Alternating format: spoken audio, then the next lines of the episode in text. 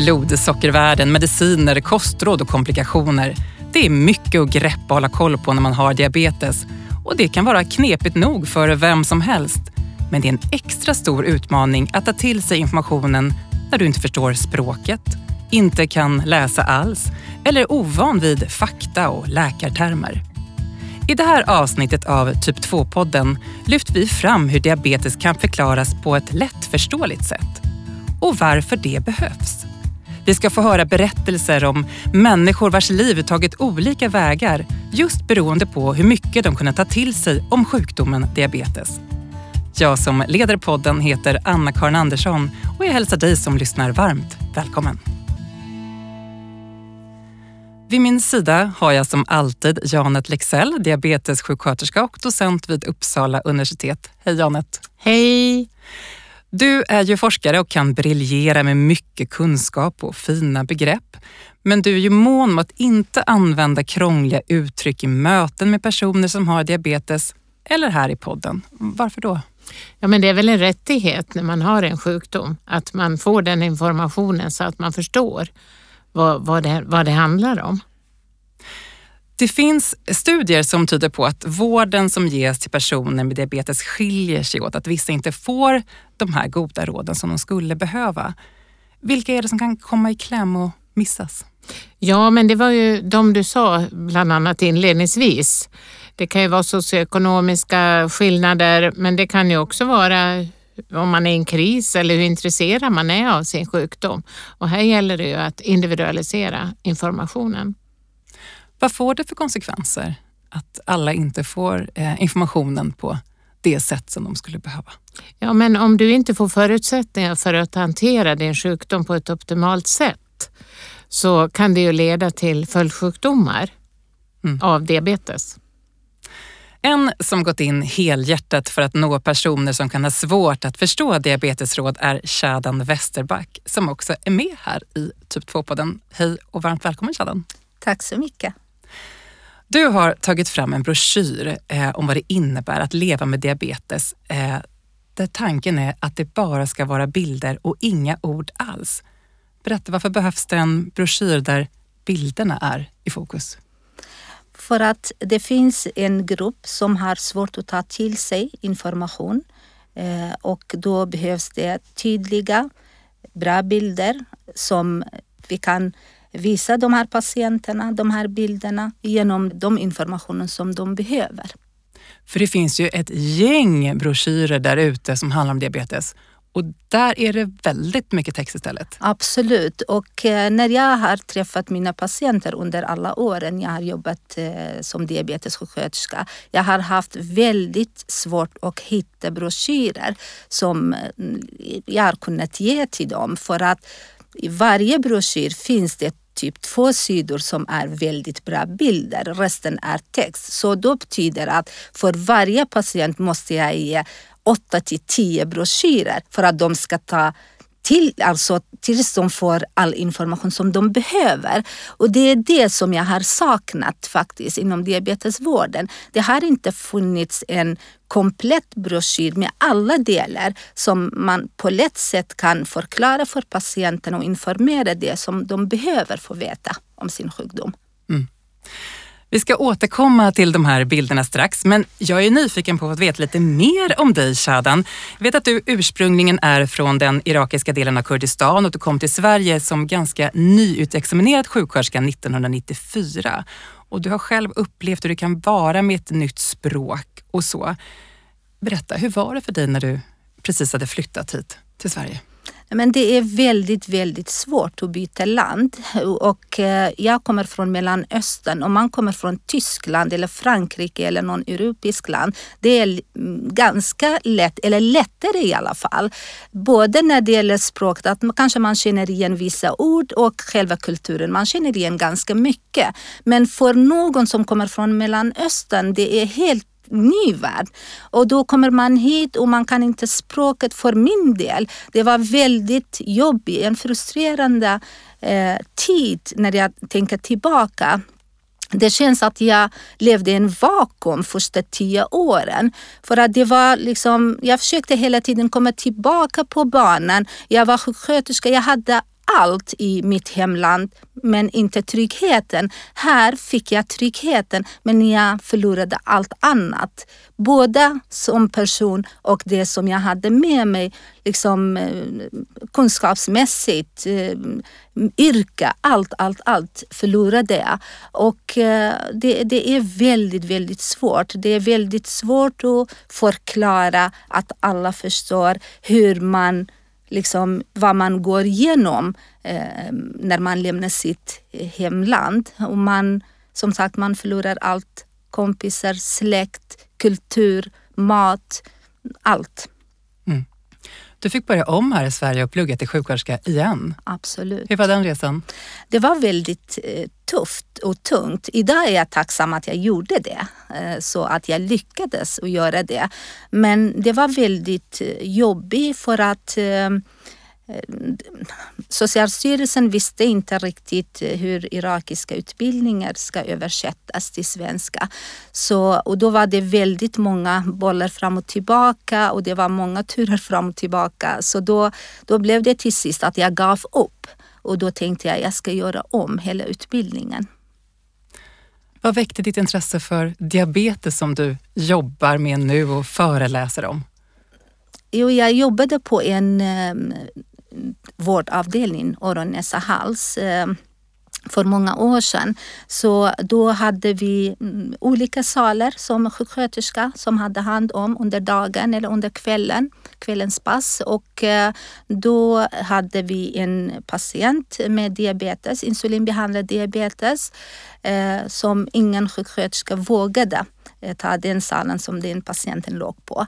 På grund av att man eh, som allmän sjuksköterska, man känner inte sig trygg med den här delen med insulinbehandling och justering och så. Så mm, jag sa att nej men jag tar den där salen och eh, då från början jag för varje, inför varje måltid så då ringde jag till endokrinmottagning och fick hjälp med justering av insulin. Eh, och då i samma veva blev jag väldigt, väldigt eh, intresserad av eh, diabetes och jag såg att det, det, är väldigt komplext men det är så lär, lärorikt och, och, man lär sig så mycket och, och hanterar olika saker. Det var någonting som passade mig helt enkelt.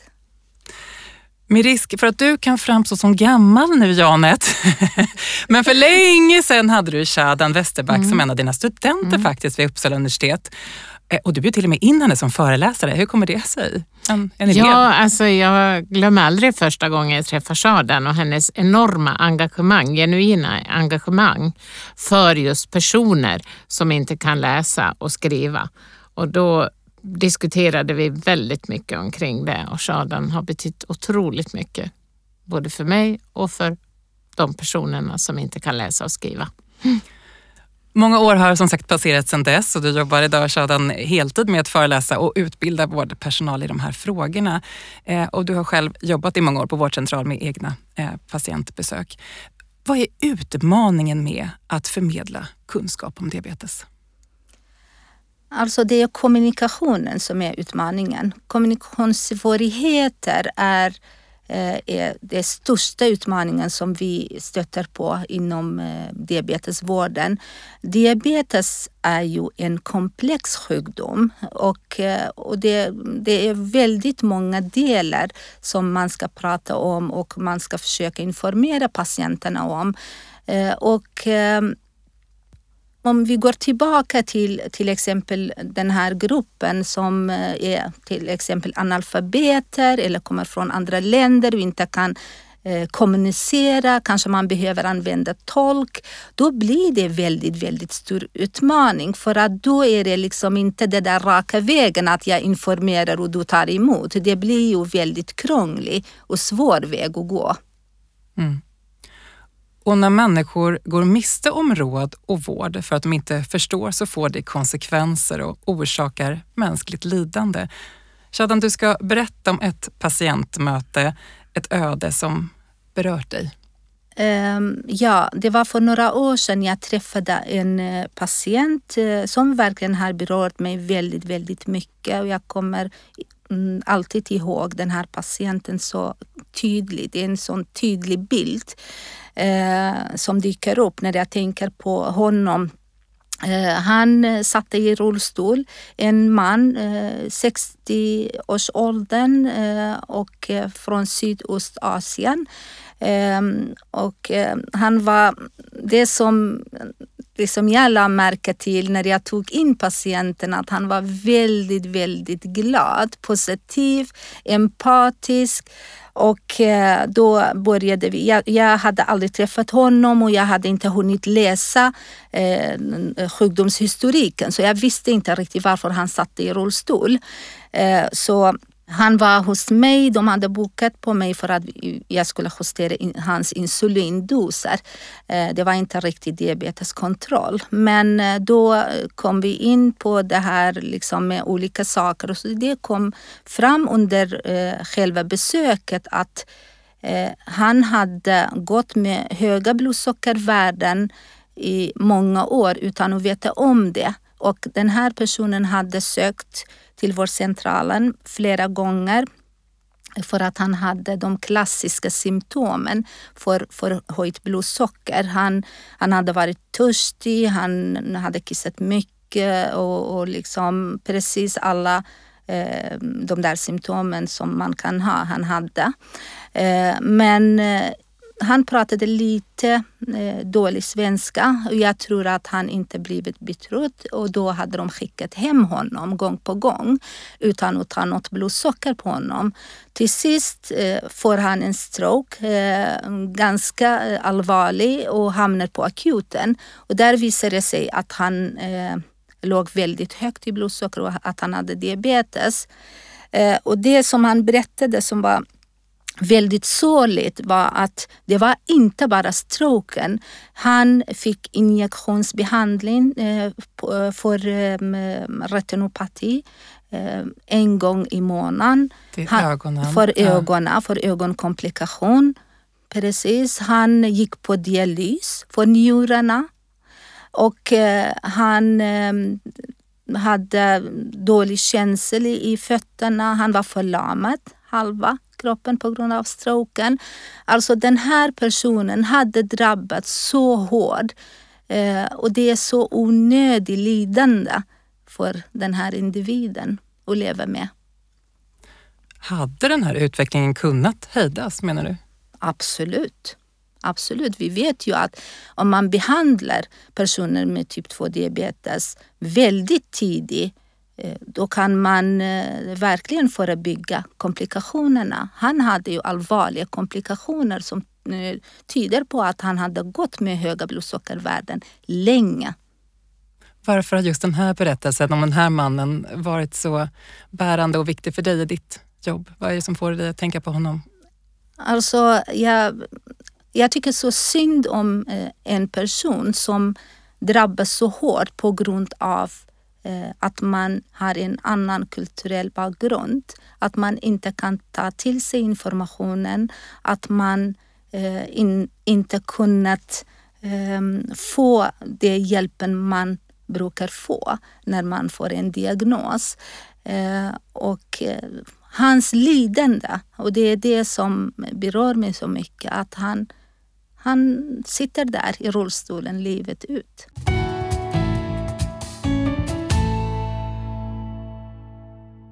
Vi ska få höra glada exempel snart också ska jag säga. Eh, och vi ska få höra om när råden når fram i tid.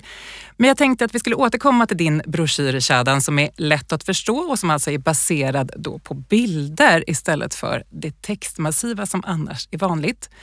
Nu är ju poddprat inte så visuellt och bildmässigt men jag tänkte ändå att vi skulle ge oss på ett försök. Eh, och jag tänker att vi pratar om sånt som man Eh, äter. Eh, och för att jämföra då eh, hur råd kan beskrivas tänkte jag att du, Janet, skulle få läsa ur SBUs rapport Mat vid diabetes som gavs ut 2022.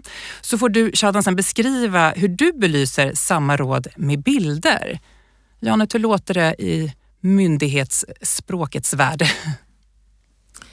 Det finns ett samband mellan att äta medelhavskost och lägre risk att dö. Det finns ett samband mellan att äta en större andel fibrer och baljväxter och lägre risk att dö i förtid. Det kan även finnas ett samband mellan att äta en större andel nötter och lägre risk att dö i förtid samt lägre risk att insjukna i hjärt-kärlsjukdom. Det finns också ett samband mellan att dricka kaffe och lägre risk att dö. Okej Shadan, det här var inte en, en, en lätt text att, eh, att förstå och greppa för, för någon tror jag. Mycket komplicerade ord där. Eh, om du nu istället ska beskriva det här i bilder. Medelhavskost eh, nämner eh, Janet i, i sin eh, rapport. Eh, och fibrer och baljväxter nämndes. Hur, hur, hur säger du det i din broschyr med bilder? Ja, men jag tar fram broschyren och jag visar bilden på en bit lax och sen eh, visar jag bilder, bilden på eh, baljväxter, på bönor och linser och sen på sallad, olika sorters sallad och olivolja på. Så på så sätt, de ser ju, jag, jag använder inte svåra ord, inte medelhavskost eller eh, vad det är för annan kost. Istället visar jag bilderna bara på maten som är bra. Precis. Ja. Eh, de här bilderna som du har valt, det är inte heller de typiskt svenska produkterna. Det är pitabröd och inte hönekaka och det är bulgur istället för potatis. Hur, hur har du tänkt kring just valen av bilder?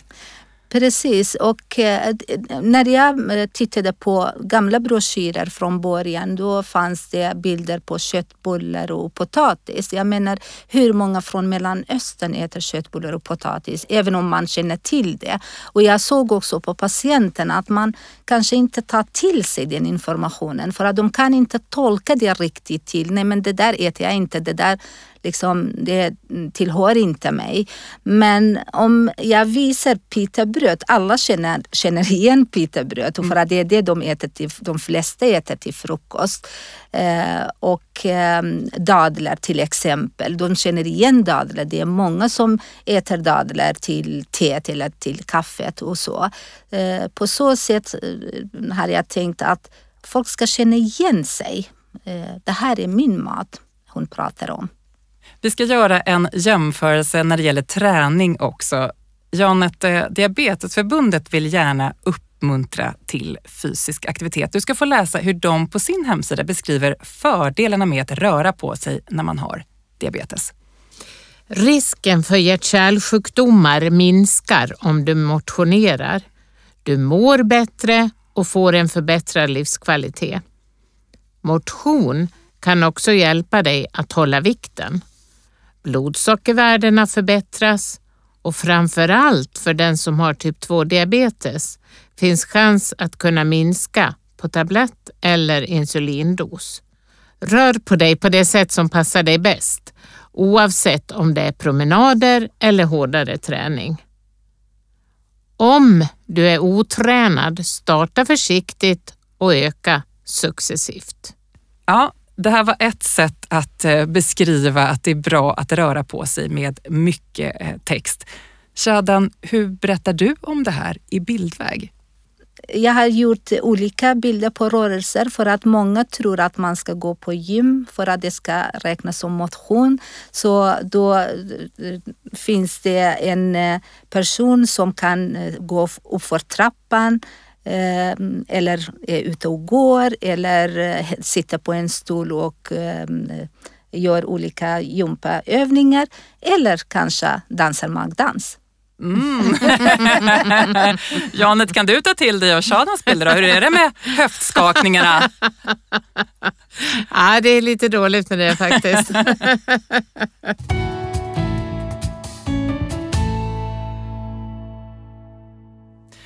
Det är inte broschyrer eller bilder i sig som är vägen till att nå ut med råd om diabetes. Både du, Shadan och Janet pratar ju ofta om mötet med patienten och att ni som experter behöver anpassa er efter den personen ni möter. Shadan, varför är mötet så betydelsefullt för att prata om diabetes? För att genom de möten vi ska informera de här patienterna om eh, den här allvarliga sjukdomen som får med sig allvarliga komplikationer. Så då är det väldigt, väldigt viktigt att vi ger information på ett bra sätt. Och det är genom de här möten som är väldigt unika. Varje person är unik och därför mötet blir också väldigt unikt. Mm. Om man som patient upplever att det är svårt att förstå vad diabetessjuksköterskan eller läkaren säger, vad tycker du att man ska göra då, Janet? Alltså jag tänker så här att då tycker jag att man ska skriva, idag kan vi ju kommunicera digitalt med våra eh, sjuksköterskor och läkare och då tycker jag att man kan skriva en liten notis att hörru du, jag förstod inte så mycket om den här informationen som du gav mig. Mm. Jag tycker man ska vara ärlig fram åt båda håll. Shadan, du berättade tidigare om en man som aldrig fått veta och aldrig förstått att han hade diabetes och som drabbats av svåra komplikationer på grund av det. Vi ska avsluta med ett glatt exempel eh, om det omvända, en historia från verkligheten som visar vikten av det här vi pratar om nu. Shadan, berätta om mannen som ansågs vara ett omöjligt fall. En person som personalen på vårdcentralen gett upp hoppet om eftersom han vägrade följa deras råd. Precis. Eh, det var för några år sedan jag träffade en eh, patient eh, som kommer ursprungligen från Nordafrika, 65-årsåldern åldern och jag fick Eh, ett meddelande från läkaren att eh, det finns en patient som är väldigt svår att behandla för att den här patienten vägrar följa eh, ordination och råd och så. Så, och eh, jag tänker alltid, det finns inte svåra patienter, det finns svåra fall men aldrig liksom, eh, patient som är svår. och, eh, så jag träffade den här patienten, eh, han hade insulinbehandling och då hade man sagt till honom att han ska ta med sig en tre dagars blodsockerkurva för att kunna justera hans insulindoser för att han hade för höga och för låga blodsockervärden. Eh, och, eh, så när jag tog in patienten, jag tänkte okej, okay, eh, jag ska försöka eh, skapa eh, en bra relation med den här patienten. Jag vill lära känna honom först och främst. Vem, vem är han? Förutom att han har diabetes. Eh, och, eh, så då satt jag väldigt avslappnat med honom och, och vi pratade. Och jag frågade varifrån han kom och jag presenterade mig. Jag kommer från Kurdistan och det är liksom vad har ni för eh, mattradition? Vad har ni för andra tradition? Bara för att liksom Eh, Eh, han var väldigt, väldigt ledsen och, och jag tror att eh, han hade inte blivit så väldigt bra bemött eh, på, på, grund av eh, eh det här att han hade lite svårt att ta till sig informationen som de hade gett honom. Eh, så, och, och sen pratade vi lite grann om hans insulinbehandling och när han hade för lågt blodsocker, hur han kände sig och, och, och lite så. Och då sa jag, hur ligger du i blodsocker? Och så då blev det stelt ställt. Och då sa han, jag vet inte. Då frågade jag honom om, eh, om han hade gått i skolan och vad han hade för utbildning och så. Och då sa han att han hade gått första klass. Det betyder att han var 6-7 år när han hade gått ett år eh, i skolan och det är inte så mycket. Så han kunde inte tolka den siffran som stod på blodsockermätaren. Och han hade alltid fått en tre dagars blodsockerkurva att fylla i. Han kunde inte skriva. Vad skulle han fylla i? Men han skämde så mycket över över det att han inte kunde. Så han hade inte sagt någonting. Han hade sökt för, eh, för lågt blodsocker och för högt blodsocker hela tiden för att han hade symptom av det.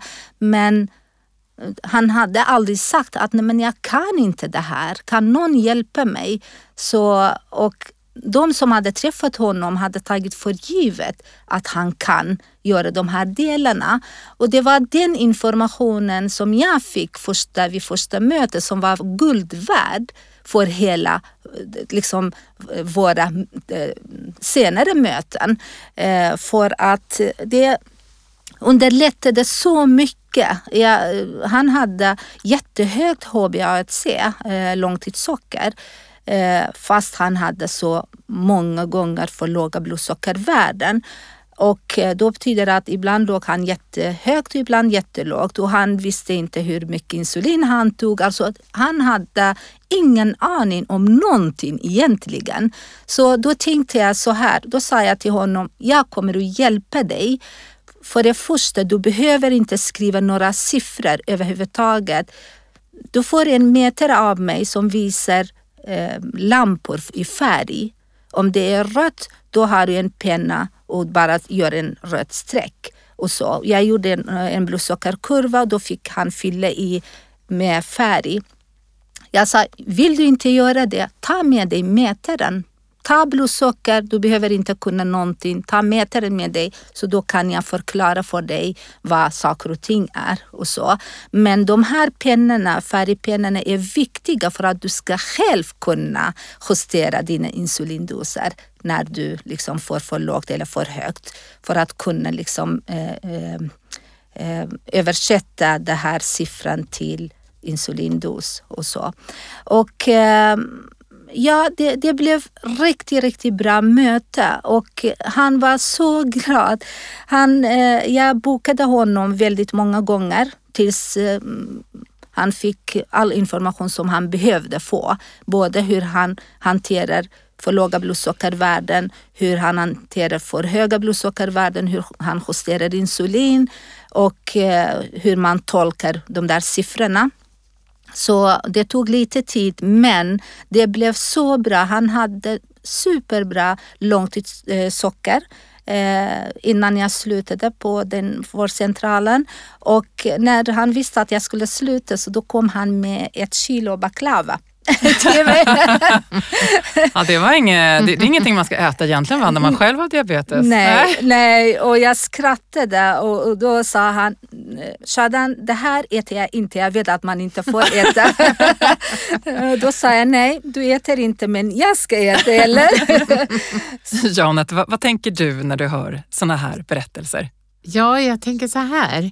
Eh, framförallt Shadans nyfikenhet och öppenhet att våga fråga och ta reda på hur ser den här människans referensram ut. Det är magiskt. Det är fantastiskt. Jag tänker också att tänk vad skammen kan göra för, hos en människa. Alltså. Att, det man inte också vågar att man inte säga vågar. att man inte nej, kan tolka nej, siffrorna. Ah. Nej. Mm. Ah. Mm. Jätteintressant. Mm. mm. Shadan Westerback, stort tack för att du var med här i Typ 2-podden. Tack så mycket för att jag fick vara här. Och stort tack till dig Janet Lexell, diabetessjuksköterska och docent vid Uppsala universitet för att du som alltid finns så tryggt vid min sida här i poddstudion. Återstår bara att säga att Typ 2-podden Att leva med diabetes är en produktion från det forskande läkemedelsföretaget Böringer Ingelheim. Tack för nu och på återhörande.